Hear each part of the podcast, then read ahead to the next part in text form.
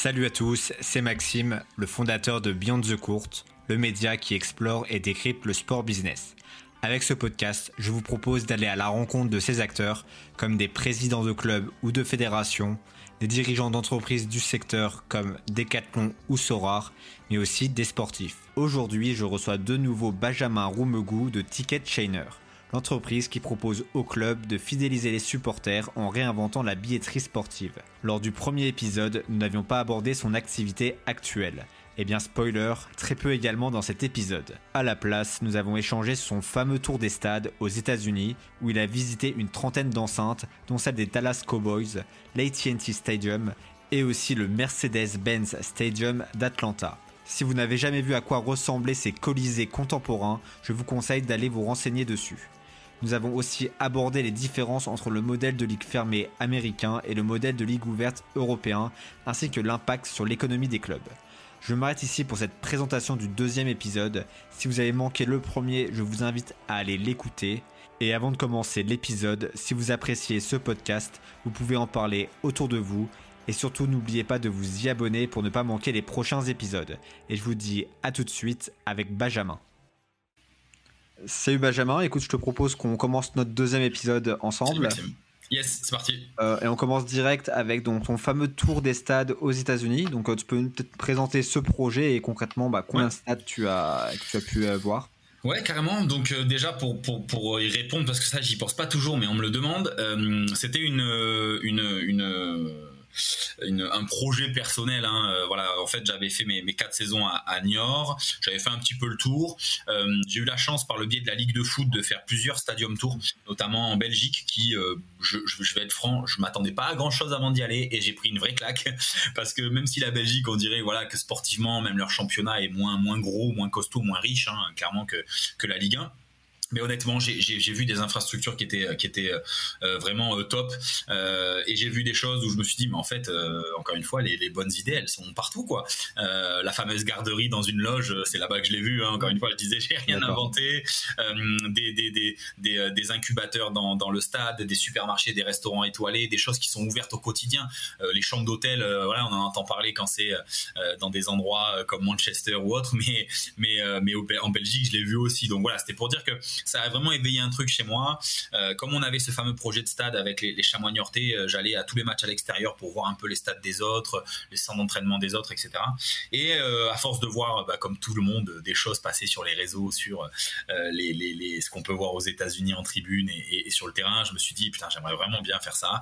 Et voilà, j'ai mûri un peu ce projet de partir pendant plusieurs mois aux États-Unis d'aller voir euh, euh, un maximum de matchs. Donc euh, voilà je l'ai vraiment mûri donc l'idée c'était de partir sur la fin août jusqu'à fin octobre puisque le, le, le, le, sport américain a une particularité qui est plutôt pas mal pour les gens qui aiment bien voir des matchs c'est que tous les sports ne se jouent pas en même temps comme ça pourrait être le cas en, Europe calqué sur la saison scolaire.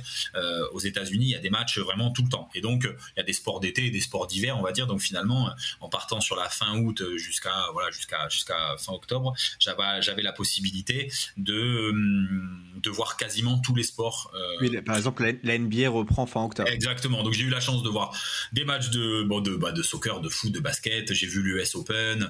Euh, voilà, j'ai vraiment tout vu. Le seul truc que j'ai pas pu voir, mais là c'était plus du coup, parce que ça a été euh, compliqué, c'était la Formule 1 à Austin, puisque j'ai terminé au Texas euh, mon, périple, mais c'était le seul truc voilà, que j'ai pas pu faire, la seule mini déception.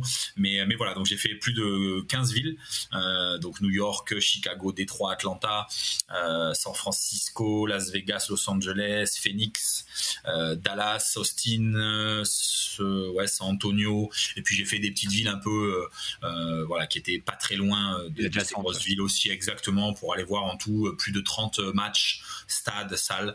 Euh, voilà, donc j'ai aussi la chance, euh, c'était c'était le, but du projet, l'objectif du projet, c'était vraiment d'aller euh, je dirais à la, rencontre des collaborateurs, des gens dans les clubs hein, qui, travaillent dans les clubs, qui avaient quasiment le même job que moi, donc autour du commercial et du marketing, pour en fait m'aider bah, à découvrir leurs infrastructures et à comprendre le modèle bah, du sport US. Hein. En fait, l'idée c'était de m'intéresser vraiment aux bonnes pratiques en matière d'offres. Bah, fan expérience au global, business, B2B, les loges, les espaces VIP, euh, les fan zones, etc. Voilà, j'ai vraiment regardé euh, à 360 ce qui pouvait se faire. Mais c'est vrai que quand on achète une place pour aller voir un match, bon, on n'a pas accès à tout le stade. Donc le but c'était voilà de contacter les gens là-bas et j'ai eu un super retour, un accueil vraiment top. plus de la moitié des, des, des gens m'ont accueilli, on m'a donné des, des, accès, des bracelets, des accréditations pour me balader, même quand les gens n'avaient pas le temps. je suis revenu le lendemain de certains matchs pour visiter pendant plusieurs heures.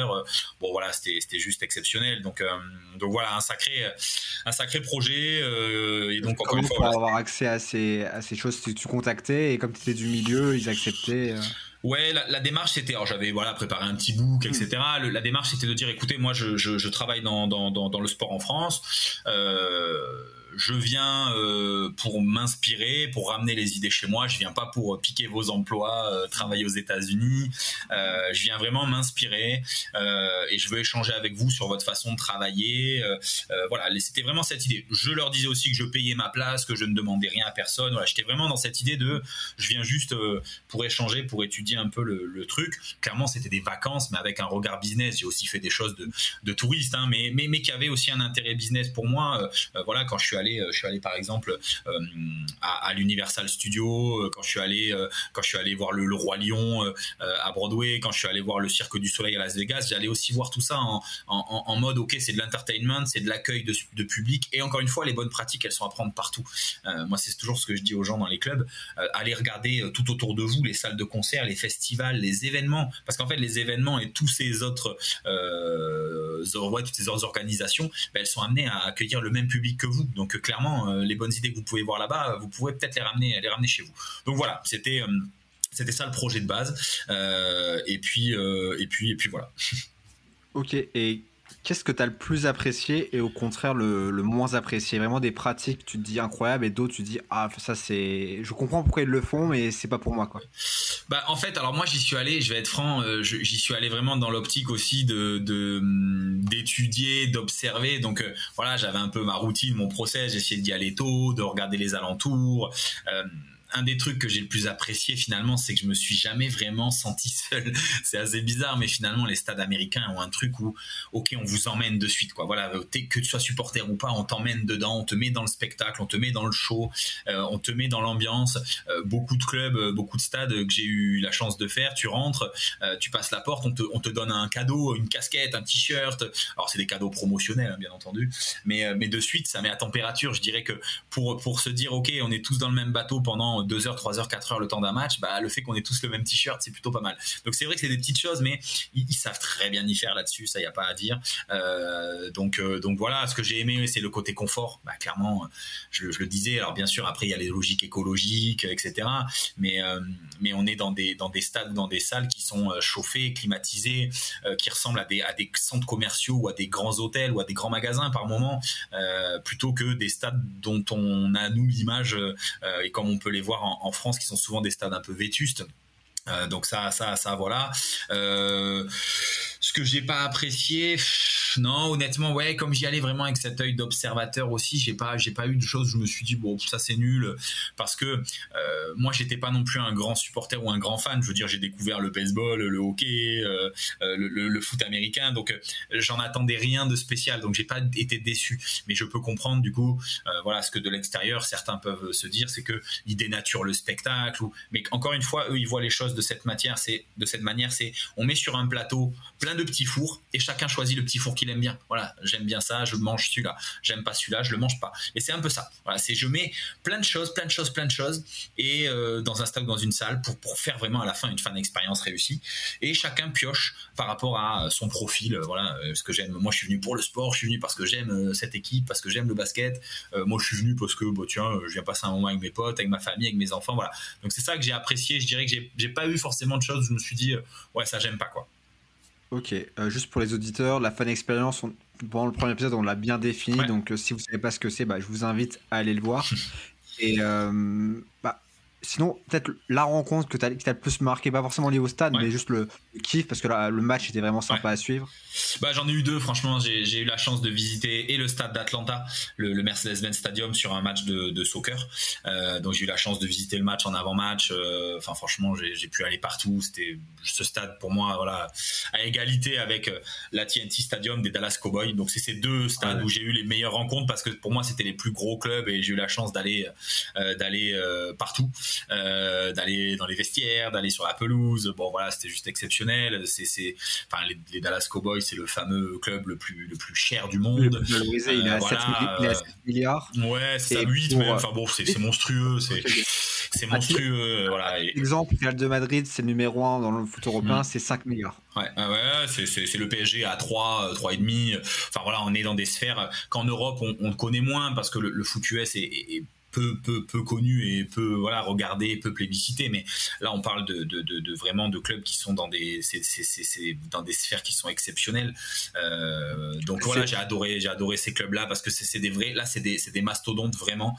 Euh, c'est euh, vraiment des, entreprises à part entière. Les Dallas Cowboys ils commercialisent des bah, des salles de sport hein, c'est ils commercialisent des centres de recherche pour le sport. Ils ont de l'immobilier ils ont des restaurants ils ont enfin voilà on est loin, loin, loin dans la marque euh, Cowboy. Et d'ailleurs, la, marque des Dallas Cowboy, donc c'est une étoile bleue, leur mm. fameux logo. C'est, euh, on, les appelle l'America's Team puisque c'est vraiment l'équipe la plus entre guillemets aimée et détesté d'ailleurs du pays. Mais euh, le Texas, hein, c'est plus grand que la France déjà. Donc euh, Dallas euh, et les Dallas Cowboys représentent voilà un club alors qu'ils gagnent rien. C'est je, je, ça aussi il faut le repréciser aux États-Unis. Comme, les Knicks, comme les Knicks, voilà. Yankees, Knicks, voilà, c'est des équipes qui gagnent pas grand-chose, mais qui à la fin, voilà, sont à guichet fermé depuis des années. Il y a une demande exceptionnelle. Bon, c'est assez inexplicable en termes de merchandising, de demande. Il y a 99% du stade qui est vendu à l'année au Dallas Cowboys euh, il y a des loges qui sont vendues sur 20 ans, sur 30 ans. Il y a des listes d'attente. 90% euh, du stade est renouvelé euh, chaque année. Enfin, c'est voilà, c'est des chiffres qui font qui font rêver. Moi, j'ai eu la chance de rencontrer des gens dans des clubs où vous avez vous avez des des, des, centaines de salariés qui travaillent juste sur la partie billetterie. voilà, j'ai discuté, bah, j'ai eu la chance au, San Francisco Giants, donc un club de baseball, bah, ils ont 100 personnes qui travaillent sur ticketing et euh, sales, donc c'est-à-dire en gros euh, les ventes de billets B2B ou les ventes de billets B2C. Voilà, c'est dingue pour vendre 68 loges, euh, je crois que c'est 6000 business seats. Enfin, c'est juste fou quoi. Voilà, c'est juste fou d'avoir une centaine de personnes qui ne qui ne fait qui ne fait que ça quoi. mais voilà, on est démesuré comparé à la France. En France, tu sais combien de personnes par exemple pour le PSG Ouais, le, PSG, le PSG, je l'avais aujourd'hui au, PSG, tu as, 700 salariés hein, voilà, c'est assez assez énorme au sein du club, mais euh, sur la partie billetterie pile poil, j'ai pas forcément. Mais c'est vrai que par contre, aujourd'hui, je sais qu'ils ont 36 000 abonnés carboni. Et qu'ils ont euh, 4500 places VIP. Donc ça fait, ça fait déjà beaucoup hein, sur l'affluence. Le Parc euh, des Princes, c'est quand même assez, assez petit, ça doit être 48 000 personnes, je crois. Ouais, ils sont très vite à l'étroit, c'est un des soucis du, du club. Hein. C'est qu'ils vendraient beaucoup plus s'ils avaient plus. Mais, euh, mais voilà, je sais que par contre, ils attachent beaucoup d'importance parce que forcément, il y a un taux de, de, de reconversion, enfin de, de, de, de prolongation euh, chaque année qui est assez, assez monstrueux. Forcément, il y a des listes d'attente, etc. Il y a 10 personnes qui travaillent que sur la relation client. Donc ça, c'est vraiment important parce que, à l'instar de ce que moi j'ai vu aux États-Unis, il y a beaucoup de gens qui sont dans des clubs qui travaillent que sur ça. Voilà, euh, appeler les abonnés, les partenaires, ça va bien, ça se passe bien, vous êtes content de votre, de votre prestation. Euh, c'est très important vraiment de, de travailler là-dessus. Aux États-Unis, je crois qu'il là par exemple au Dallas Cowboys, ils étaient 5 à faire que ça. Euh, et en tout, ils étaient eux, ils étaient que 20 à travailler sur le commercial. Mais encore une fois, là, c'est différent, c'est qu'il y a quasiment rien à vendre. Enfin, c'est-à-dire que c'est tellement facile, euh, comme je disais, 99% du stade vendu à l'année et 90% de renouvellement. Bon, euh, limite, il pourrait être deux ou trois à gérer, que ça suffirait. Donc, euh, donc voilà. Mais c'est vrai que dans certains clubs où il y a beaucoup à vendre parce qu'il y a peu d'abonnés ou parce qu'il y, y, a peu de récurrence, ben on arrive jusqu'à des 100, 100 personnes à travailler rien que sur le ticketing. Donc c'est hyper important et en même temps, ben on n'a rien sans rien. Voilà, plus on met de gens sur le terrain, plus on va rapporter de l'argent. Hein. Ça, c'est assez. c'est de l'investissement. Il faut voir ça comme de l'investissement et pas que comme des coûts. En fait. Non, non, non, c'est clair. Mais c'est vrai que le PSG, par contre, pour en parler un tout petit peu, parce que euh, bah, je m'y intéresse beaucoup, parce que au-delà du fait que sportivement ils soient très bons, attention, et qu'ils aient beaucoup d'argent, ça n'empêche qu'ils pourraient faire les choses mal. Hein. Et, moi, j'ai été abonné au PSG, donc c'est pour ça que je, garde un peu ce lien-là. Et, euh, et, ils sont très, euh, ouais, fan-centriques, quoi. Ils, essayent vraiment de, de, de garder le supporter au, centre bah, de, leurs actions. Et ce que je disais, il y a 10 personnes qui sont sur la relation client. C'est hyper important de mesurer la satisfaction client. C'est pas parce qu'encore une fois, c'est pas qu'avec les résultats qu'on réussira à satisfaire les, gens encore plus parce que on sait très bien le PSG court après la Ligue des Champions, donc c'est pas facile. Et, en soi, voilà, ils sont quand même très bons là-dedans, malgré le fait que chaque année les prix augmentent, malgré le fait que les places grand public euh, sont petit à petit réduites parce que ben, il y a de la demande en partenaire et donc on va mettre des places VIP. Bon, c'est un équilibre euh, pas facile à trouver pour eux, mais euh, voilà, je pense qu'ils le font, ils le font bien. En tout cas, moi de l'extérieur, j'ai l'impression qu'ils font ça très bien. Et, voilà, le PSG, c'est pas que beau sur sur le terrain, clairement. Ok, ouais, clairement, le PSG, c'est assez bien plus que ça. C'est la fameuse marque globale qu'ils sont en train de construire. C'est pas juste. ça passe évidemment par les stars sur le terrain, Mbappé, Messi, Neymar mais ils ont une, une, ambition beaucoup plus grande que juste être un club de foot. Exactement. Certains supporters vont dire que ça devrait pas être le cas, mais dans les faits, euh, ils, ils, veulent toucher le marché asiatique notamment. Ouais. Et les Asiatiques, ils sont moins fans de foot. Ils, ils ont besoin d'autre chose, quelque ah chose oui, de supplémentaire. Bah disons qu'en fait, je, là aussi, hein, j'arrive à comprendre ce que ce que des supporters pourraient pourraient penser, mais euh, plus on vend des maillots, plus on crée des partenariats, plus on, ben, plus ça rapporte d'argent et plus ça permet aussi de, de générer des revenus pour acheter des joueurs. Enfin, je veux dire, voilà, c'est c'est c'est c'est, je sais que parfois les supporters peuvent en avoir un peu marre de tout ce côté marketing, et en même temps, euh, bah, aujourd'hui, on peut pas s'en passer. Voilà, on peut pas s'en passer, donc. Euh, je, je, je dis pas qu'il faut accepter sans rien dire, ou, mais en même temps, ça fait partie du jeu. Voilà, clairement, ça fait partie du jeu. C'est ça que j'ai aimé un peu aussi avec le modèle américain, c'est que personne remet en question tout ça. Euh, je veux dire, moi j'ai vu des des, des, des, des, choses très très poussées dans, dans, dans, le marketing où on pourrait se dire mais ils sont complètement dingues les Américains, et en même temps ça génère du revenu. Donc voilà. Un exemple. Euh, bah, le, le, fameux le fameux match avec les, les chiens, euh, voilà, où les, les, les, propriétaires de chiens pouvaient venir euh, euh, donc voilà avec leur leur leur ami leur meilleur ami. Euh, c'était un match que j'ai fait à, à, à Détroit au Détroit Tigers. Et en fait ce jour-là c'est aussi pour ça que j'ai pris ce match-là en question parce que le baseball ça joue souvent tous les jours. Mmh. et, et en fait sur ce match il y avait un pack à 38 dollars. C'était une place pour adultes une place pour chiens et bon, bah, clairement, avant d'acheter ça, déjà, je me suis dit, ouais, c'est un truc de fou, il faut que j'aille voir ce match. Donc, c'était pas trop cher, hein, d'ailleurs, euh, pour, pour ce match-là. Oui, et euh, quand je suis rentré, bah, c'était, euh, j'étais à la SPA, quoi. Franchement, il y avait des chiens partout, il y avait une dog zone, euh, il y avait, voilà, tout était fait autour de, autour des, des, des, des, des amis, de, des toutous, quoi. Donc, c'est un truc qui, qui fonctionne super bien. Ça s'appelle, alors, l'opération à, à Détroit, là, elle s'appelle Bark at the Park. En gros, le chien au stade. Hein. Et en gros, c'est, ouais, emmenez votre toutou stade. En fait, cette opération là où elle est intéressante, c'est que les Américains, comme je disais tout à l'heure, vu qu'ils parlent à toutes les typologies de public, euh, bon ben les familles, les enfants, les jeunes, les vieux, il y a beaucoup de personnes âgées dans les stades, il y a beaucoup de femmes dans les stades, beaucoup d'enfants, beaucoup d'adolescents, beaucoup de jeunes, la trentaine, euh, beaucoup de gens qui viennent en mode un peu after work, passent un bon moment, euh, bon, il y a de tout. Euh, il parle aussi à des typologies de public bien précises comme les soldats, les infirmières. Là par exemple, j'ai reçu un mail ce matin d'un club qui organisait demain le match, le nurses game, donc le, match des nurses, des, infirmières. Enfin, ils font ça toute l'année, voilà. Donc les maîtresses d'école et les maîtres d'école Bon, ils ont l'habitude de tellement de matchs à faire, encore plus dans le baseball. Donc, je crois que c'est peut-être une, une centaine par.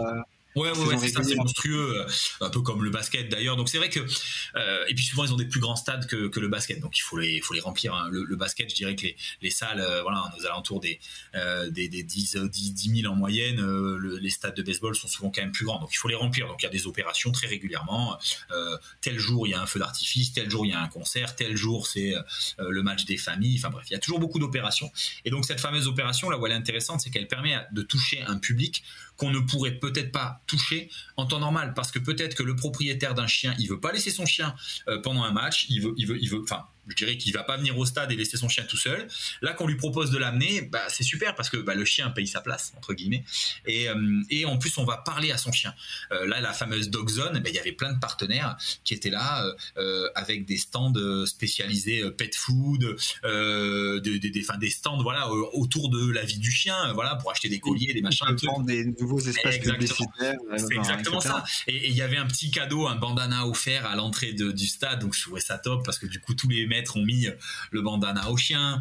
Il y avait il y avait des petites stations d'eau, il y avait des toilettes pour chiens. Il y avait bref, il y avait un écosystème qui s'est monté autour de des, des, animaux. C'est un business monstrueux, hein, les animaux. Alors je, c'est triste de le comparer comme ça, désolé, mais c'est un peu comme les enfants. Voilà, moi j'ai pas d'enfant, mais si demain j'ai un chien, j'adore les chiens. Si demain j'ai un chien, je serais capable de craquer de l'argent pour lui. Et eh bien c'est un peu pareil là. Ils ont réussi à toucher ce public-là, et plusieurs fois dans l'année, ils vont faire ces fameuses opérations. Ça se fait pas qu'à Détroit, hein, ça se fait un peu partout, et ça cartonne. Et bien entendu, il y a la dog, euh, la dog, au-delà de la dog zone, il va avoir la, dog cam pendant les matchs, et donc voilà, la cam va filmer les, gens avec leurs chiens, et on aime tous notre chien, donc on va le faire danser, on va rigoler, ça va être un souvenir. Il y avait des bornes photos, bref, un business autour des animaux.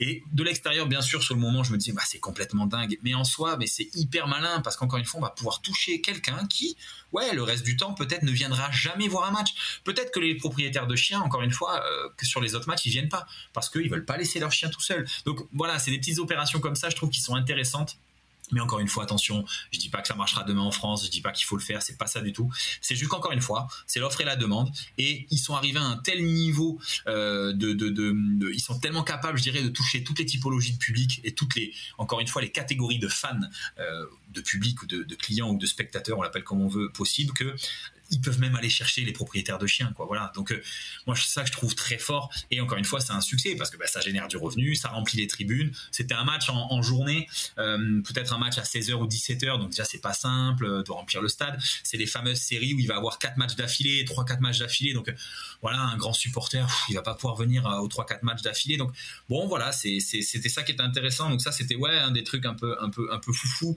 Et, et j'en ai fait déjà des posts sur LinkedIn, mais des trucs insolites aux États-Unis j'en ai vu un paquet. Et, Moi, c'est comme ça, que je t'ai connu. C'est comme ça que je t'ai connu, avec la fameuse euh, sitting experience au, en Arizona dans bah, le stade de baseball. C'est la fameuse piscine là.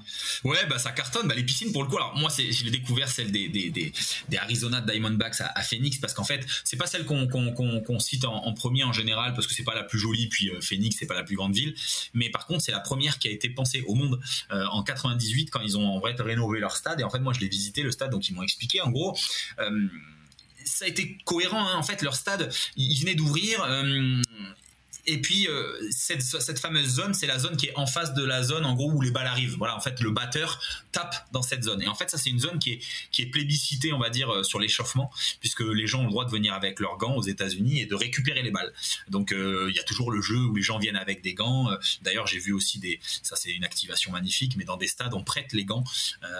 donc c'est magnifique, hein, ça coûte un dollar et on vous prête le gant. Et bien entendu, à la fin du match, vous rendez le gant, mais vous avez une réduction si vous voulez l'acheter. Ça vous permet pardon, d'essayer le gant. Le pied, euh, c'est le pied dans la porte d'entrée. c'est ça, Mizuno qui faisait ça. J'ai adoré, je trouvais ça super malin. Mais bon, bref. Et donc voilà, aux États-Unis, vous avez cette fameuse zone qui est plébiscitée en avant-match, mais pendant le match c'est pas top parce que finalement c'est pas là où on voit le mieux euh, euh, ce, qui, se passe le jeu etc et donc euh, cette fameuse zone il y avait je, je, sais plus si c'est 200 ou 300 places qui étaient pas, pas forcément toujours vendues. Et donc à un moment quelqu'un au club a dit mais on va essayer de réfléchir à qu'est-ce qu'on pourrait faire dans cette zone. Alors souvent on le voit dans les stades de baseball vous allez avoir des bars vous allez avoir des endroits sympas vous allez avoir quelque chose d'autre à cet endroit là parce qu'encore une fois c'est pas la meilleure zone. Et donc là ils se sont dit bon on va créer une piscine. Alors on est à Phoenix et pour resituer là aussi la température moyenne annuelle c'est 27 degrés. Les piscines et l'eau fait partie intégrante de la vie euh, des, gens en Arizona. On est sur un stade qui est couvert parce qu'il fait trop chaud, donc le stade est climatisé. Euh, donc c'est cohérent. Voilà, on n'est pas en Alaska et on met pas un, jacuzzi. Euh, donc donc c'était plutôt plutôt plutôt malin comme idée. Donc ils ont dit ok, les 200 places qu'on a là qui nous rapportent bah, quasiment zéro parce qu'en fait on les vend jamais. Voilà ce qu'on va y faire. Investissement X. On va mettre piscine et la prestation. Moi j'ai des chiffres hein, qu'on m'avait donné. En moyenne, elle se vend 6000 dollars la prestation, mais elle se vend pour 35 personnes. Donc c'est des trucs qui marchent très bien pour des anniversaires, euh, des fêtes de, boulot, euh, voilà ce genre de trucs. Ça, ça cartonne. Hein. C'est guichet fermé, euh, liste d'attente depuis depuis donc depuis 98 et l'inauguration. Elle est jamais vide et au final, bah voilà, ça, a cartonné. Et l'idée de base, c'était vraiment le président, il a dit, nous ce qu'on veut, c'est que le stade puisse réunir les meilleurs équipements que les gens ont chez eux. Et en fait, la logique, elle est très maligne, c'est qu'en fait depuis toujours, les stades, euh, les, les, matchs sont diffusés à la télé. Et donc, euh, comment faire pour que le meilleur endroit pour regarder le match soit toujours le stade? Et en fait, c'est en ça que la NBA, les NFL et, et, compagnie, toutes les ligues ont été très fortes, c'est qu'elles ont toujours tout fait pour que le meilleur endroit pour regarder un match ce soit le stade, euh, notamment en donnant accès à plein de choses euh, sympas. Alors les piscines, c'est c'est un exemple parmi tant d'autres puisqu'il y en a il y en a ailleurs, il y en a à Jacksonville, il y en a à Miami, mais à Miami elle vient de fermer, elle a fermé avant le Covid puisqu'ils ont arrêté leur partenariat avec euh, avec la, fameuse boîte de nuit, le, le, Clevelander qui bon qui sponsorisait l'espace, mais bref. Et en fait, aux États-Unis, voilà, ils ont toujours tout fait pour que le meilleur endroit ce soit le stade. Donc on va vous donner accès à ce qu'on voit dans les vestiaires. Il y a des caméras un peu partout dans le stade et il y a des écrans un peu partout dans le stade. Je vous disais aux toilettes, euh, ou à minima, il y a le son du match aux toilettes. Euh, il faut se dire que voilà, les gens ne veulent rien rater, veulent bien manger, veulent être bien assis, etc., etc., etc. Et donc les stades et les salles ont fait depuis de nombreuses années les efforts qu'il fallait pour que le, le, le, stade soit le meilleur endroit pour regarder un match. Et pour faire le lien, malheureusement, avec l'Europe et la France notamment, euh, bah, c'est pas le cas en France. Voilà, moi je paye une place, admettons 20, 30, 40 euros pour venir au stade. Euh, bah, je vais prendre le froid, je vais prendre la pluie, je vais pas être super bien assis, je vais pas toujours très bien manger, euh, je vais pas voir les résumés ou le ralenti d'un but ou euh, un but litigieux avec la VAR, je vais pas l'avoir parce que là aussi c'est c'est c'est imposé par les, les, ligues et autres, mais on n'a pas le droit d'avoir les ralentis pour pas pour pas que ça chahute en tribune, en fait. choses parce qu'en fait là c'est un peu la philosophie qu'ils ont dû adapter parce qu'il y avait là cette concurrence de la télé et des droits télé. Euh, pour, un exemple, euh, la NFL qui s'exporte pas forcément très très bien, mais aux États-Unis c'est 10 milliards par saison. Ouais, c'est monstrueux. Bah, la, NFL, c'est au-dessus de tout en sport, euh, mais même mondial. Hein. Encore une fois, on est, on est loin de ça parce qu'on se rend pas compte. Et donc, nous, en Europe. Ah, on le voit pas, en fait. Voilà, Super Bowl. En Europe, pour nous, c'est le Super Bowl. C'est ça. C'est le seul moment marquant dans l'année qui parle de foot US. Bon, ok oh, Tom Brady, des gens comme ça, on les connaît, mais c'est pas des stars hein, euh, planétaires. Je veux dire, moi, si je demandais à ma mère, euh, je lui montre une Neymar, elle connaît Neymar. Euh, si je lui montre Tom Brady, elle connaîtra pas, quoi. Donc c'est vrai que on est, on est un peu détaché de ces sports dits très américains qui se jouent quasiment que là-bas, hein, comme le baseball, on va dire, et allez, le hockey entre guillemets aussi, parce que ça se joue quand même un peu partout après dans le monde, mais c'est pas les mêmes sports, on va dire. Voilà, c'est juste que c'est pas les mêmes sports. Et, et ouais, ouais, la NFL est au-dessus, au-dessus de tout. Euh, en termes de salaire, euh, les joueurs, euh, en termes de, de, de, de, revenus générés. là, dans le classement Forbes qui est sorti, je ne l'ai pas sous les yeux, mais, mais j'ai fait un post hier là-dessus. Euh, c'est le sport US qui, qui truste vraiment les premières places et beaucoup d'ailleurs euh, au foot américain quoi donc bon voilà c'est ah bah, pas dans le top pas dans le top 10 mais dans le top 50 pour le coup ça et on peut voir, euh, d'ailleurs, on peut, bah, c'est, euh, c'est Messi le numéro 1, après c'est LeBron James. En, plus, Messi, LeBron James, ça dépend si c'est Sportico ou si c'est Forbes le classement. Mais euh, c'est, assez drôle de voir aussi les différences entre les sports. Par exemple, Federer qui n'a pas joué de l'année, mm. il est quand même dedans parce qu'il a ses sponsors. Il, il, prend, il prend 90 millions la saison. Euh, on est en joué zéro, match. Donc non, c'est ça. Bah, là, on est arrivé à des niveaux où le sportif est, bien plus qu'un sportif, hein, clairement, euh, mais comme on peut le voir sur de la Formule 1 ou autre. Mais c'est vrai que ce qui est assez fou en NFL, c'est que dans un, dans un, dans un, dans un effectif, il y a quand même beaucoup de joueurs et, euh, et malgré tout, les salaires sont quand même assez, assez délirants. bon, enfin voilà, c'est, c'est, assez dingue. Mais ouais, le foot US mérite de s'y intéresser parce que la NFL, c'est la ligue qui a le plus de sponsors au monde. Hein. Vous pouvez aller sur le site de la NFL, regarder en bas les partenaires la, ligue de foot ou la, la, ligue de rugby, ils ont peut-être allé 10 sponsors. Aux États-Unis, ils en ont 50. Voilà, 50. La, la NFL, elle a des sponsors pour n'importe quel secteur d'activité voilà, c'est vraiment dingue. C'est ça fait ça peut paraître un peu démesuré par moment et en même temps, euh, aux États-Unis, euh, la NFL euh, c'est plébiscité parce qu'il y a très peu de matchs dans la saison. Donc forcément, la rareté fait que la demande est, là. C'est combien le, nombre de matchs par saison régulière? Ben en fait, c'est une dizaine de matchs, euh, c'est une dizaine de matchs euh, par an, donc euh, ça se joue sur une très courte durée. Là, ça vient de reprendre et ça termine en général le Super Bowl et, à l'hiver à Noël, quoi. Donc ça va, ça va, ça va, ça va très vite. La saison est très très courte. Il y a peu de matchs à domicile. Il y a des bon voilà, mais parce que le sport est tellement intense qu'ils peuvent pas non plus jouer trop trop trop de matchs. Donc donc voilà, c'est assez spécial. Et d'ailleurs là, il y a des négociations toujours avec la, la on va dire l'équivalent de l'UNFP ou de ce qui gère un peu les droits de, des joueurs parce que ben, parce que les clubs euh, et la ligue voudraient qu'il y ait de plus en plus de matchs forcément parce qu'il y a des, des problèmes de santé des joueurs exactement il y a des gros soucis euh, euh, bah, de santé ce que j'ai dit les Dallas Cowboys par exemple financent beaucoup beaucoup la recherche sur sur ça parce que combien de fois on a vu des, des, anciens joueurs qui, qui, finissent entre guillemets mal parce que ben, ils ont pris des mauvais coups et, les, coups à la tête ils deviennent dément ils deviennent fous en fait. c'est compliqué c'est compliqué mais c'est vrai que c'est voilà c'est des sports qui sont très très violents mais par contre qui, bah, qui génèrent voilà, des revenus qui sont, qui sont totalement monstrueux. Et voilà, mais en tout cas, ouais, pour parler fameux classement Forbes, ouais, il y a les Dallas Cowboys, il y a les New England Patriots, il y a les Rams, il y a les Yankees, il y a les New York Giants. C'est les clubs les plus riches au monde en fait. Mais c'est vrai que de loin, nous, bon, on le, le voit pas parce que pour nous, c'est le Real Madrid, c'est le, Bar le Barcelone, c'est le Bayern Munich, le PSG. Mais non, non, les sports américains trustent vraiment les premières places de, de, de, de, de ces marques-là qui sont très très fortes dans, aux, États-Unis sur des marchés quasiment euh, que en local, mais euh, c'est assez, assez délirant. et, ce qui est assez particulier, encore une fois, vu que c'est des ligues fermées, pas des ligues ouvertes, euh, même les derniers génèrent beaucoup d'argent. On avait cité par exemple les, les Knicks, qui sont au fond du trou depuis 20 ans, même s'ils ont fait les playoffs en, pas cette saison, mais la saison dernière. Euh, ils sont quand même au fond du trou, ils gagnent pas un match quasiment et ils sont super bien valorisés. Ils ont un 4 milliards et quelques. Ouais, ouais, bah après, New York, New York a un peu une particularité, comme Los Angeles d'ailleurs, dans ce fameux classement de Forbes. Il y a, je crois qu'il y a 8 clubs de, de, de, Los Angeles et 4 euh, ou 5 de, de, New York, parce que forcément, on est sur des mégalopoles où il y a beaucoup, beaucoup de, clubs, beaucoup de, gens aussi hein, d'ailleurs, mais, mm. mais oui, oui, on est sur, sur des endroits euh, bah, dans les plus touristiques du pays aussi. Je veux dire, spontanément, les gens, ils vont beaucoup. Euh, on va dire Miami, euh, Los Angeles. La Californie, à elle seule, euh, c'est un, un, État monstrueux en termes économiques. Quoi.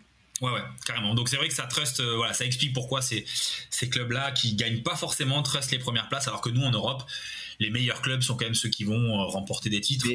On, en revient à une autre chose en fait, c'est que ce modèle américain donc de ligue fermée permet aussi de développer notamment autre chose que le résultat pour satisfaire le public. Totalement. En fait, c'est vraiment cohérent et en fait, que tu peux, on peut pas copier. On revient à ce que j'avais dit euh, tout début, quoi. C'est exactement ça. Alors après, euh, des, des modèles qui fonctionnent, euh, encore une fois, parce qu'ils sont très très ancrés et adaptés à leur territoire en local. Il y en a, il y en a beaucoup. Hein. il y a Strasbourg, il y a, il y a, il y a, il y a bah, Bilbao, l'Ajax Amsterdam, le Borussia Dortmund, le, Bon, le Bayern Munich, après le Bayern Munich, il gagne. Il gagne. Mais c'est vrai qu'on a des clubs, des fois, qui, qui, sont pas forcément à, jouer les premiers rôles et à gagner, mais qui sont euh, full à tous les matchs, euh, qui, qui fonctionnent super bien. Parce qu'encore une fois, dans cette idée d'offre et de demande, ça fonctionne très bien. L'offre proposée euh, fonctionne, répond aux besoins des locaux et, et, ça marche très bien. et même sans gagner, ils sont, voilà, je dirais, ils vivent très bien, quoi. Ok, bah écoute, là on est à la moitié du deuxième épisode, on n'a toujours pas mentionné ce que tu faisais actuellement. Donc je te propose qu'on passe à Ticket Chainer et que peut-être que tu présentes euh, concrètement euh, ah, d'où ça parle, c'est quoi le constat de Ticket Chainer et ensuite bah, vos solutions que, que, vous pouvez offrir. Bien sûr. Bah, en fait, euh, moi j'ai rejoint donc Ticket Chainer qui est une solution de billetterie bon, pour beaucoup dans, dans le sport. Hein. On a, a aujourd'hui un peu plus de 30 clients qui sont quasiment que des acteurs du sport, clubs, événements ou organisations. J'ai rejoint Ticket Channel maintenant quasiment deux ans, euh, donc je suis directeur commercial et, associé de la société. Euh, en fait, c'est euh, l'idée de base, je dirais, c'est un constat de base, c'est que sur la billetterie finalement, notamment en France, en Europe, on est sur quelque chose d'un peu archaïque et d'un peu qui n'a pas forcément évolué aussi vite que le marché, que les spectateurs et que surtout le e-commerce. Aujourd'hui, on a encore beaucoup de clubs qui qui ne vendent pas de billetterie en ligne, euh, qui font encore du billet papier, euh, euh, voilà, qui ont les fameuses cartes d'abonnement bah, PVC. Bon voilà, donc on, on essaye un peu de dépoussiérer tout ça nous depuis depuis maintenant plusieurs mois. on a la chance de travailler avec des, des, clients assez prestigieux, bah, comme voilà la C Ajaccio avec qui on, on travaille très bien, Provence Rugby, un club de Pro D2 qui est notre club pilote depuis depuis le début, avec qui on, travaille plutôt bien aussi. Les Métropolitains 92 en basket. voilà, on va avoir on va avoir Chaumont et Qui sont euh, dans les, dans les leaders en, en, volet en France aussi. On va avoir BetClick, euh, voilà, avec qui on, travaille aussi euh, sur, sur, sur un autre sujet billetterie, mais, mais, mais voilà, avec qui on travaille d'autres choses. On a des tournois de tennis. Voilà, donc on travaille avec un peu toutes ces typologies de de public avec vraiment cette volonté ouais de dépoussiérer un peu la billetterie de la repenser de la rendre voilà plus plus simple plus fluide plus intuitive d'aider les clubs à générer plus de revenus. Voilà on part vraiment du principe de base que si on vient sur la billetterie d'un club et qu'on ne peut acheter qu'un billet, c'est un peu du gâchis. Donc voilà, on, essaye de développer ça avec euh, avec nos clubs et on devrait lancer ça sous peu. Mais, l'idée c'est de se dire que on va monétiser, valoriser le trafic euh, sur un site internet. Les gens qui viennent acheter un billet, bah tiens, ils pourraient très bien acheter à manger, à boire, un parking, un produit de merchandising dans le même dans le même parcours d'achat. Donc voilà, c'est vraiment cette idée de de, de, repenser un petit peu euh, la, billetterie et, euh, et, et, voilà, et ça se passe ça se passe plutôt bien. On travaille aussi sur des choses tout simples de, de démocratisation de l'offre VIP. Euh, c'est ça aussi, c'est tout bête, mais beaucoup de clubs en France et en Europe ont cette idée que billetterie VIP égale entreprise. Alors qu'en fait, monsieur tout le monde peut avoir parfois envie de se faire plaisir. Euh, on le voit, les gens sont capables d'aller dans des restaurants étoilés, euh, d'aller dans des dans des superbes hôtels. Euh, ben là, c'est la même chose pour le sport. Si on leur propose pas des, des, places en loge ou des places VIP, où ils pourraient peut-être voir les joueurs, où ils pourraient peut-être manger quelque chose de sympa. je, je, je, serais client hein, de clairement. Mais si clairement, ouais, non, avoir accès à certains joueurs de tennis notamment. C'est ça. Mais, mais, mais, pour le coup, encore une fois, parce que je, voilà, je fais l'apologie de, des États-Unis, je l'ai découvert là-bas, hein, cette idée de démocratisation de l'offre VIP. Vous allez sur n'importe quel site d'un club euh, de n'importe quel sport d'ailleurs, tout confondu, vous pouvez acheter des places dans ce qu'ils appellent des clubs VIP. C'est-à-dire que souvent vous allez avoir accès à un espace et à l'intérieur vous allez avoir euh, accès à des points de restauration spéciaux, à des animations spéciales, des groupes de musique, des anciens joueurs en séance dédicace, euh, les cheerleaders en spectacle, etc., etc. Et vous allez avoir vraiment des espaces qui sont un peu plus importants, un peu plus sympas que les simples points de vente qu'on peut trouver dans les dans les coursives. Et, ça, on a essayé de le mettre en place avec certains de nos clubs et, et ça ça fonctionne parce que encore une fois, euh, ce qu'on appelle je dirais que c'est aussi ce qu'on appelle aujourd'hui de la billetterie grand public premium, c'est-à-dire qu'on est entre le grand public basique et entre le VIP qui est lui euh, le chef d'entreprise. Euh, mais voilà, monsieur tout le monde qui aimerait avoir une prestation un peu plus aboutie. Et ça marche aussi ailleurs. Hein. Moi, je l'ai vu en Espagne. voilà, la Real Sociedad le fait, euh, l'Athletic Bilbao. Moi, je suis allé dans des prestations comme ça qui sont Allez, par exemple, euh, j'ai plus trop le prix exact, mais je crois que c'était 40 ou 50 euros à, Saint-Sébastien. En fait, il y a, une logique et ça marcherait très bien en France. Hein. Euh, vous allez comprendre pourquoi. En, Espagne, il n'y a pas d'alcool dans les stades, euh, comme en France. Alors, eux, ils ont le droit de faire de la pub d'alcool, notamment pas mal de marques d'alcool et de bières sont, sont, sponsors même sur des maillots, donc ça, ils ont le droit, mais ils n'ont pas de vente d'alcool dans les stades. Donc, la façon de vivre d'un Espagnol autour d'un stade, c'est rentrer très tard dans le match dans le stade juste avant le match parce que bah, ils consomment dehors euh, bon, voilà. En France c'est un peu ça aussi euh, pour beaucoup euh, et au final euh, bah, c'est un manque à gagner et même d'un point de vue vraiment expérience et satisfaction bah, c'est un peu dommage parce que bon il y a des bières sans alcool ou autre mais c'est pas c'est pas top. Et donc les Espagnols font des clubs comme ça des clubs VIP des, des, des, des espaces un peu VIP premium. Comme, comme lesquels, des fan zones presque. Ouais voilà c'est ça dans lequel bah, vous avez acheté l'accès donc vous avez le droit d'acheter à manger à boire et vous avez le droit de boire de l'alcool en fait, la, la, logique, on va dire, pour jouer un peu sur le côté juridique, c'est que on a le droit de vendre de l'alcool en France si on donne aussi à manger ou si on connaît le mmh. spectateur. Bon, voilà, on essaye de jouer un peu là-dessus.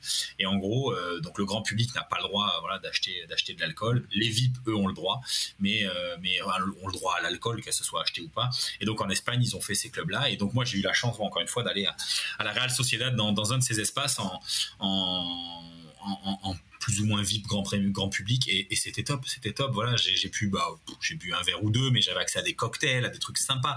Encore une fois, ce qu'on trouve à l'extérieur, je veux dire, on va dans n'importe quel endroit avant un match ce type VNB, pub, etc. Euh, ben on va tous pouvoir acheter une planche de charcuterie, euh, un truc sympa à boire. On a accès à plusieurs bières différentes. On peut boire des cocktails. Euh, c'est ça que les gens veulent. Et, et, et là-dessus, les Espagnols. Encore une fois, on revient exp expérience globale.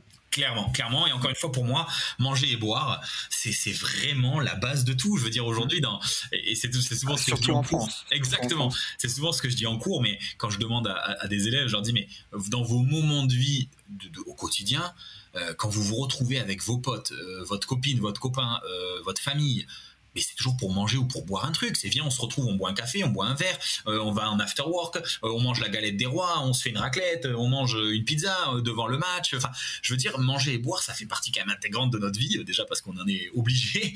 Mais, euh, mais c'est quand même dommage de se dire que pendant une heure et demie, deux heures dans un stade, on va entre guillemets infliger ça aux gens et des fois les leur proposer qu'une seule qu'une seule boisson ou deux trois boissons différentes. Et pareil en termes de restauration. Moi, j'ai eu la chance aux États-Unis de, de découvrir des prestations mais qui était hallucinante en termes de, de, boissons et de restauration, de la nourriture halal, cachère, vegan. Euh, alors oui, les fameux burgers, hot dogs, euh, poulet frit, etc. Mais il y avait aussi des, yaourts glacés, des salades, des sushis, des pâtes. Euh, bon, voilà, c'est assez, dingue. Donc ouais, pour moi, je, je, reviens souvent à ça. On parlait de la billetterie, mais je dérive de suite là-dessus parce que pour moi, c'est vraiment une des clés. Et en tout cas, voilà, chez Ticket Shiner, ce qu'on fait, c'est vraiment de se dire que, à l'instar de ce qu'on voit dans le e-commerce. On n'a rien inventé encore une fois. Hein. On, a, on a regardé ce qui se faisait de bien aujourd'hui. On regarde beaucoup ce qui se fait dans le e-commerce, puisque euh, les, deux cofondateurs sont, sont des, ingénieurs et sont issus de, on va dire, du e-commerce aussi. Euh, aujourd'hui, quand je vais sur Amazon ou Cdiscount ou la Fnac acheter un ordinateur portable, on va me proposer la sacoche, la souris, le pack office qui vont bien, ce qu'on appelle le cross-selling. Et aujourd'hui, dans la billetterie, c'est un truc qui n'existe pas ou pas forcément toujours très bien amené. Et, et notre idée, elle est là, c'est aider les clubs, les accompagner pour qu'ils génèrent plus de revenus. Et encore une fois, au-delà de générer des revenus, c'est que la satisfaction du spectateur soit remplie. C'est tout bête, mais on l'a tous vécu ce truc. On achète une place, on arrive le jour J, on sait pas où se garer parce que les places de parking sont souvent réservées aux VIP. Donc moi, grand public, si j'ai envie d'avoir une place, ben je peux pas. Donc en fait, je, galère. Euh, alors que, je veux dire, dans la vie de tous les jours, euh, si vous voulez aller faire du shopping en plein centre-ville de n'importe quelle ville, ben, vous avez des parkings payants et vous êtes garé au plus près des magasins et voilà, vous avez l'option. Vous n'avez pas envie, vous prenez un bus, un tramway, un métro, vous marchez, un vélo, ce que vous voulez. Mais on vous propose le choix. Nous en France, bah, la majorité de nos clubs, il y a quelques clubs qui le font. Attention, il y a, je sais le FC Nantes par exemple ça. Il y a des systèmes aussi de navettes. Enfin voilà, pourquoi pas. Mais acheter un parking, c'est une base. C'est une base dans la satisfaction parce qu'on a envie que sa voiture soit sécurisée, garer un endroit près du stade. Je sors, je peux vite récupérer ma voiture. Enfin, voilà, c'est dans la satisfaction du client, c'est important. Euh, acheter à manger, à boire, euh, peut-être que ça me permettra de gagner du temps, de pas faire la queue. Voilà, ça c'est un des trucs qu'on préconise auprès de nos clubs. Euh, vendre à manger et à boire, il faut que ça ait un intérêt, il faut qu'il y ait des leviers. Peut-être que quand j'achète mon billet, si j'achète à manger à boire, ben c'est un peu moins cher que le jour J au stade. Oui, donner des incitations. Exactement. Peut-être qu'on va me livrer à ma place.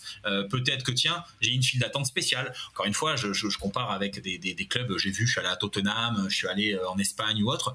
Euh, en France, je le vois très peu mais plusieurs files d'attente. Une file d'attente pour les gens qui payent en espèces, une file d'attente pour les gens qui payent en carte bleue, et une file d'attente peut-être pour les gens qui auraient commandé en amont euh, leur euh, sandwich et leur boisson. Donc en fait, c'est du click and collect. Quoi. Je viens, je récupère ce que j'ai déjà acheté, j'ai déjà payé, je donne juste mon nom, on badge mon, mon, QR code, mon billet, enfin voilà, euh, mon téléphone, enfin bon, n'importe quel système, hein, voilà, où on nous livre à notre place. Enfin bref, c'est plein de petites choses, mais on essaye vraiment de se dire que la billetterie est souvent la porte d'entrée.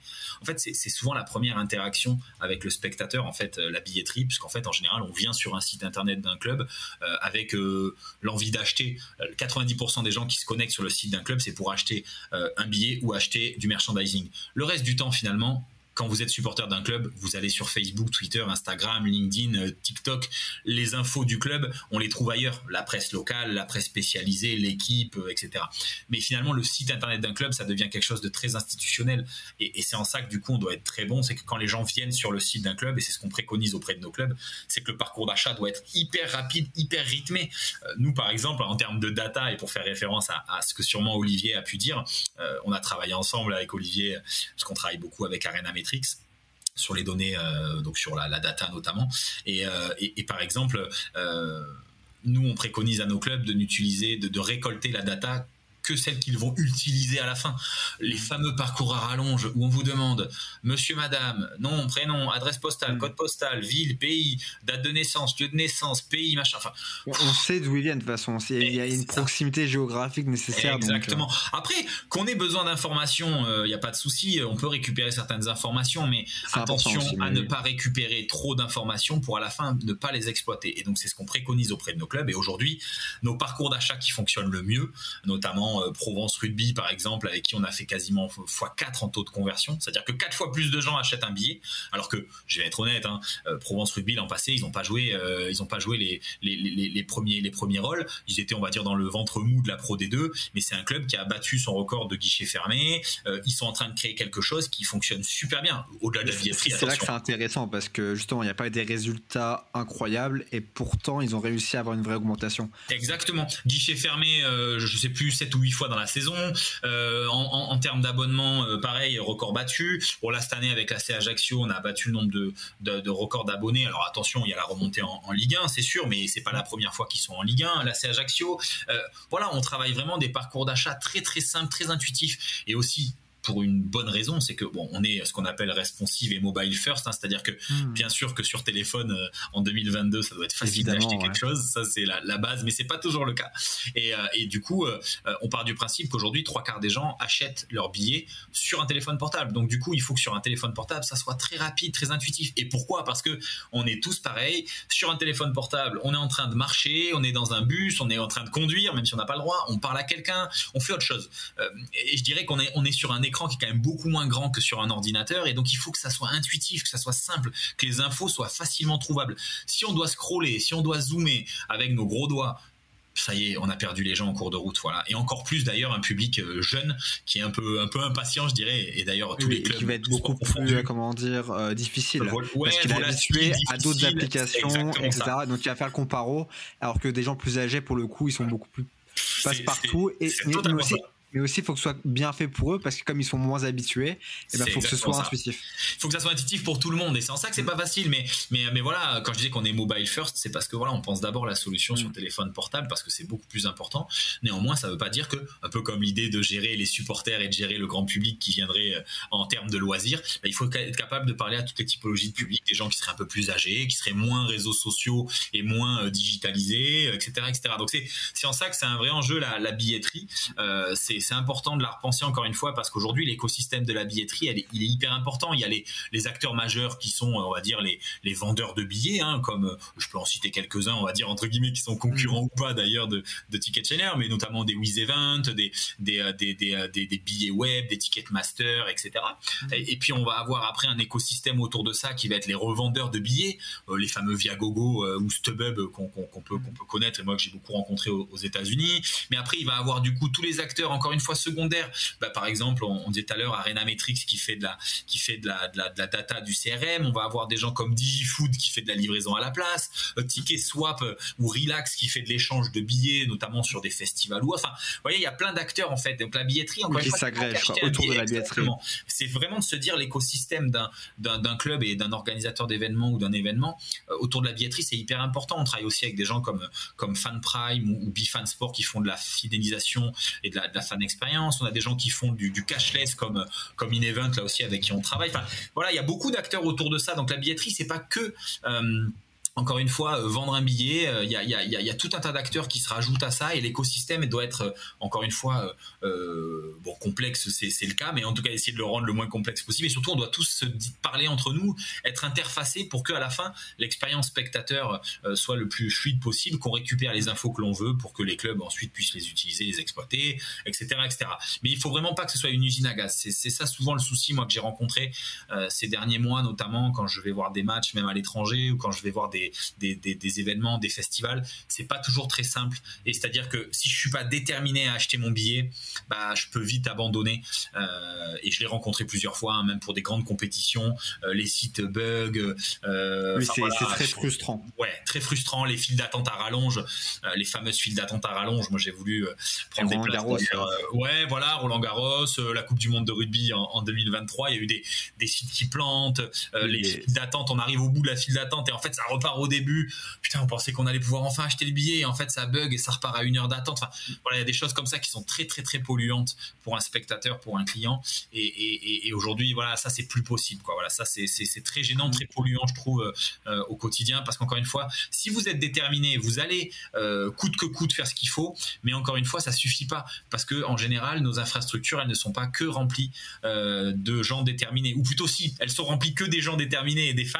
Et donc du coup, elles sont pas remplies malheureusement euh, et c'est ça, bon, les affluences moyennes en, sont, témoins. Euh, le, Covid a un peu fait de mal aussi, mais voilà, il y a des vrais enjeux autour de la billetterie, donc c'est très très intéressant. Puis voilà, on est une jeune boîte, on est incubé au tremplin à Paris, D'accord. Jean J'ai contacté euh, le, je crois le, celui qui gère ça et j'essaie de l'avoir justement. Ouais, bah, c'est intéressant. intéressant. Ouais, il y a des, des vrais beaux acteurs, euh, des gens qui sont passés, qui sont partis, mais bon, qui sont, on va dire, nés euh, au tremplin. et, et c'est vrai que de cohabiter avec avec de, de, de, belles infrastructures, de belles startups comme ça, c'est assez assez intéressant. Et le modèle d'ailleurs du tremplin mérite d'être souligné parce que c'est quasiment unique. En tout cas, c'est un des premiers modèles comme ça. C'est un incubateur pour les startups dans le sport business. En Exactement, spécialisé sport business donc c'est French Tech, Paris Co autour de, du projet. C'est quelque chose qui, fonctionne très très bien. Et il y a des très belles boîtes qui sont passées par là. Donc c'est assez intéressant. C'est un bon sujet. Tu fais bien. C'est vrai. Bah, juste pour conclure, ce qu'on n'a pas précisé, c'est qu'évidemment tout ce qui est lié à la billetterie, la fan expérience, il y a une, un, enjeu d'augmenter les revenus pour les clubs, les franchises, etc mais c'est ça va au-delà de ça parce que évidemment c'est aussi faire plaisir aux, supporters, aux fans, aux spectateurs et qu'en fait bah, c'est encore une fois une rencontre de l'offre et de la demande et là ça passe par l'offre pour satisfaire une, demande. Quoi. Ouais, le but c'est d'intégrer aussi des, un volet euh, de ce qu'on appelle de gamification. Donc là, euh, euh, c'est quelque chose que là aussi on travaille avec des, des, gens qui sont soit présents déjà dans les clubs quand on arrive, soit avec qui nous on essaye de travailler. Mais le but c'est de se dire qu'aujourd'hui on doit pouvoir récompenser l'engagement des fans, que ce soit le, fan ultime qui est abonné, qui vient à 19, 20 matchs par an, ou que ce soit le spectateur occasionnel. Voilà, comment on va l'intégrer à lui, comment en venant une ou deux fois par an on va pouvoir le récompenser? Euh, comment on va pouvoir vraiment l'inciter à venir un peu plus? Voilà, c'est vraiment travailler autour de, ces sujets-là. Euh, mais c'est vrai qu'aujourd'hui, les, clubs, en tout cas, ont des besoins très très pragmatiques. Euh, bah, c'est voilà de, générer des revenus additionnels, de fidéliser le spectateur, de faire revenir les abonnés, parce que c'est vrai que c'est une tendance suite au Covid, mais en, moyenne entre 15 et 25 d'abonnés en, moins. Peu de clubs, en tout cas, ont, de plus en plus d'abonnés. L'abonnement en tant que tel est à repenser, donc ça aussi, on travaille avec des clubs, avec nos clubs pour les accompagner là-dessus et repenser. Il y a, un fameux exemple de l'abonnement dit euh, Netflix que, que, que l'Estac 3 avait lancé il y a, quelques années euh, par le biais d'Henri Neveu, que, que, je, je, cite ici parce que je, là, je l'apprécie beaucoup. Mais c'est vrai que c'est des voilà, c'est des sujets très très importants de de la billetterie. Encore une fois, la billetterie, il faut la voir de manière plus globale. C'est pas juste le précieux sésame qui me fait rentrer dans le stade euh, pour venir voir mon match. Euh, ça doit être bien plus que ça. Et grâce au billet, on doit pouvoir euh, encore une fois avoir avoir tout plein d'autres choses autour. donc voilà, on s'inspire encore une fois beaucoup de ce qui se fait dans dans le e-commerce, mais encore une fois autour de la fidélisation et de la gamification, il y a plein de belles choses à, faire. Donc donc donc voilà, à l'avenir en tout cas, il y a plein de bonnes choses. Ok, bah, peut-être qu'on pourra développer ça sur un troisième épisode une prochaine fois. Euh, où est-ce qu'on peut te retrouver euh, si les gens veulent te suivre? Bah, sur LinkedIn notamment. En tout cas, s'il y en a qui ont, qui ont des questions, moi c'est toujours avec plaisir. J'essaye de répondre à tout le monde, euh, notamment aux, étudiants euh, en, sport business ou autre. Et puis, euh, puis même voilà, s'il y en a qui ont, qui ont des questions, moi j'échange toujours très volontiers. Je suis très bavard, donc c'est toujours un plaisir de pouvoir discuter, que ce soit billetterie, fan expérience et, même tout ce qui est un peu autour des, des enjeux commerciaux dans, dans, le sport pro, puisque voilà, c'est aussi mes, sujets au quotidien. Donc, donc LinkedIn notamment avec, avec grand plaisir. Ok, et je termine généralement par une, euh, par une dernière question qui est la suivante. Euh, c'est quoi ton plus grand euh, souvenir de sport, celui que tu le plus marqué que ce soit au stade ou à la télé, hein, peu importe. Bah euh, j'en ai j'en ai un quand j'étais tout petit, du coup c'était France 98. Euh, j'étais petit, j'y étais pas, mais voilà je l'ai je l'ai je l'ai vécu. J'étais j'étais bah, à Bordeaux, on a eu des matchs, donc c'est vrai que c'est là que j'ai un peu vraiment découvert, on va dire le, le, foot de très très haut niveau et j'y m'y suis vraiment très intéressé. Et puis ensuite le, le, titre de 99 avec les Girondins de Bordeaux, euh, donc ils gagnent au PSG, ils reviennent et là j'ai eu la chance parce que j'habitais à côté du stade d'aller au stade, voilà accueillir les les, champions. Donc à l'époque, à l'époque, c'était des, des, des Wiltord, de l'Asland, etc. C'était, c'était juste exceptionnel. Ça, c'est mes premiers, mes premiers, ouais, rapports avec le sport. Puis après, j'ai été abonné au Girondins, abonné au PSG, etc. le, le, titre avec Gourcuff, euh, Chamac, tout ça. ça celui-là aussi, ouais, ouais, celui-là aussi. J'ai bien fêté, mais j'étais plus âgé entre guillemets. donc c'était différent. Mais le, le, les premiers, ouais, ouais, mes premiers rapports liés au, sport pro, c'était un peu ça parce que je regardais, je regardais un peu le sport à la télé quand ça passait un peu sur TF1 en, en Ligue des Champions à l'époque mais on n'avait pas, les chaînes. Non, voilà, j'avais pas les chaînes à la maison. Je joue au foot euh, à quasi âge 24, mais c'est vrai que le sport pro finalement à cet âge-là, on le regardait très peu, on en parlait peu avec les copains, etc. Donc, euh, donc voilà, ça a été là les, premières fois, l'année du titre, c'est là où j'ai pu aller au stade la première fois et c'était assez important. Donc euh, j'espère que mes Girondins de Bordeaux retrouveront la Ligue 1 très vite. Je te le souhaite en tout cas, comme dirait Laurent Pagalani. c'est clair, on te le souhaite. Et bah, écoute, merci beaucoup et puis je te dis à bientôt. Yes, à bientôt, merci à tous, au revoir. Si vous entendez ces paroles, c'est que normalement l'épisode vous a plu. Je vous invite donc à le partager avec deux de vos amis fans de sport. Qui sait, ils pourraient apprécier aller au-delà du terrain, aller beyond the court. Et pour m'aider à gagner en visibilité, vous pouvez également noter ce podcast 5 étoiles de préférence et avec un commentaire où vous précisez pourquoi vous l'appréciez. Si vous m'envoyez votre mail, alors je vous enverrai tous les lundis l'épisode de la semaine ainsi qu'une analyse d'un sujet sur le sport business comme comprendre l'inflation du montant des transferts au football, quels sont les facteurs, l'impact des réseaux sociaux et du Web3 sur le sport, comment améliorer la fan expérience des supporters et bien d'autres sujets.